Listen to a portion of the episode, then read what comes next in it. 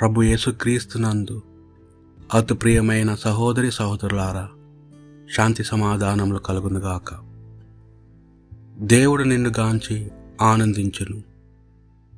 ప్రేమతో నీకు నూతన జీవము వసగును.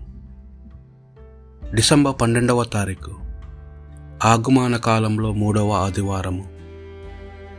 మొదటి పట్టణము జఫన్యా గ్రంథము మూడవ అధ్యాయము పద్నాలుగు నుండి పద్దెనిమిది వచ్చిన వరకు. సియోను కుమారి ఆనందనారము చేయుము.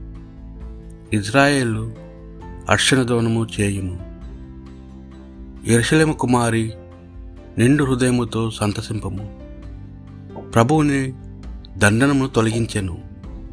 నీ శత్రువులను చెల్లా చెదురు చేసెను. ఇజ్రాయేల్ రాజైన ప్రభువు నీ నడుమునాడు కావున నీవిక ఏ కీడునకు భయపడనక్కరలేదు.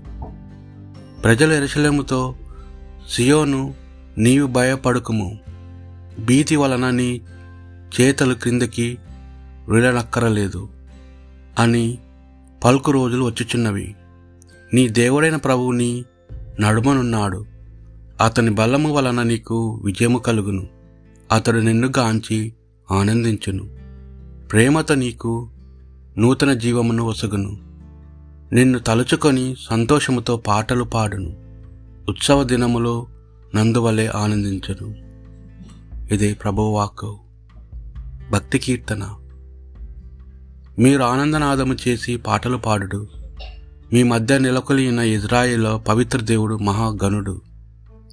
దేవుడు నాకు రక్షకుడు నేను అతనిని నమ్మి భయమును విడనాడుదును. ప్రభువు నాకు బలము శక్తిని దయచేయును రక్షణము కూడా ప్రసాదించును. మీరు రక్షణపు చెలమ నుండి సంతసముతో నీళ్ళు చేరుకుందురు. మీరు ఆనందనాదము చేసి పాటలు పాడుడు. మీ మధ్య నెలకొని ఉన్న ఇజ్రాయిల్ పవిత్ర దేవుడు మహాగణుడు. ఆ దినమున మీరిట్లు పలుకుదురు. ప్రభునకు వందనములు అర్పింపుడు సహాయము అర్థింపుడు అతని అద్భుత కార్యములను జాతులకు ఎరిగింపుడు. అతడు మహాగణుడని ఎల్లరికిని తెలియజేయుడు. మీరు ఆనందనాదం చేసి పాటలు పాడు. మీ మధ్య నిలకైన ఇజ్రాయేల్ పవిత్ర దేవుడు మహాగణుడు ప్రభును కీర్తింపుడు అతడు మహాకార్యములు చేశాను లోకమెల్లా అతని చేతలను ఎరు ఎరుగునుగాక. సియను వాసులారా మీరు ఆనందనాదం చేసి పాటలు పాడుడు. మీ మధ్య నెలకొని ఉన్న ఇజ్రాయిల్ పవిత్ర దేవుడు మహాగణుడు సుమ. మీరు ఆనందనాదము చేసి పాటలు పాడుడు. మీ మధ్య నెలకొని ఉన్న ఇజ్రాయిల్ పవిత్ర దేవుడు మహాగణుడు. రెండవ పట్టణము. పునీత చిన్నప్ప గారు పిలిపియలకు రాసిన లేఖ. నాలుగవ అధ్యాయము నాలుగు నుండి ఏడు వచనముల వరకు. ప్రభువందు మీరు ఎల్లప్పుడూ ఆనందింపుడు. మరలా చెప్పుచున్నాను ఆనందింపుడు.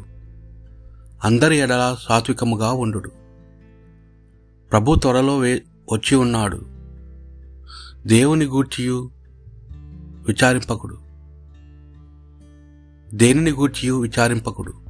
మీకు ఏమి అవసరమో? వాని కొరకు మీ ప్రార్థనలో దేవునికి అర్పింపుడు. కానీ ఆ విధముగా అర్థించినప్పుడు కృతజ్ఞతపూర్వకమైన హృదయముతో ప్రార్థింపుడు.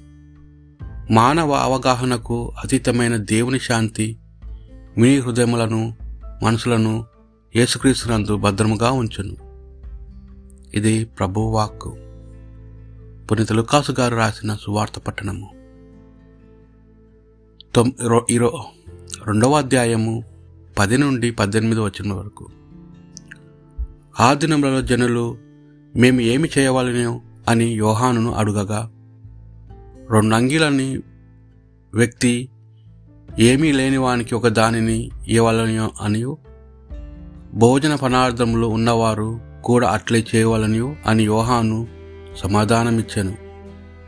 ఆ తర్వాత సుంకరులు బాప్తిజము పొందుటకు వచ్చి బోధకుడా మా కర్తవ్యం ఏమి అని అడగగా అతడు వారితో నిర్ణయించబడిన పని కంటే అధికముగా మీరు ఏమీ తీసుకోవాలనదు అని పలికెను. రక్షక భటులు కొందరు వచ్చి మేము ఏమి చేయవలెను? అని ప్రశ్నింపగా బలత్కారముగా గాని అన్యారోపణ వలన గాని ఎవరిని కొల్లగొట్టవలదని మీ వేతనములతో మీ సంతృప్తి పరుపుడు అని యోహాను వారికి సమాధానం ఇచ్చాను.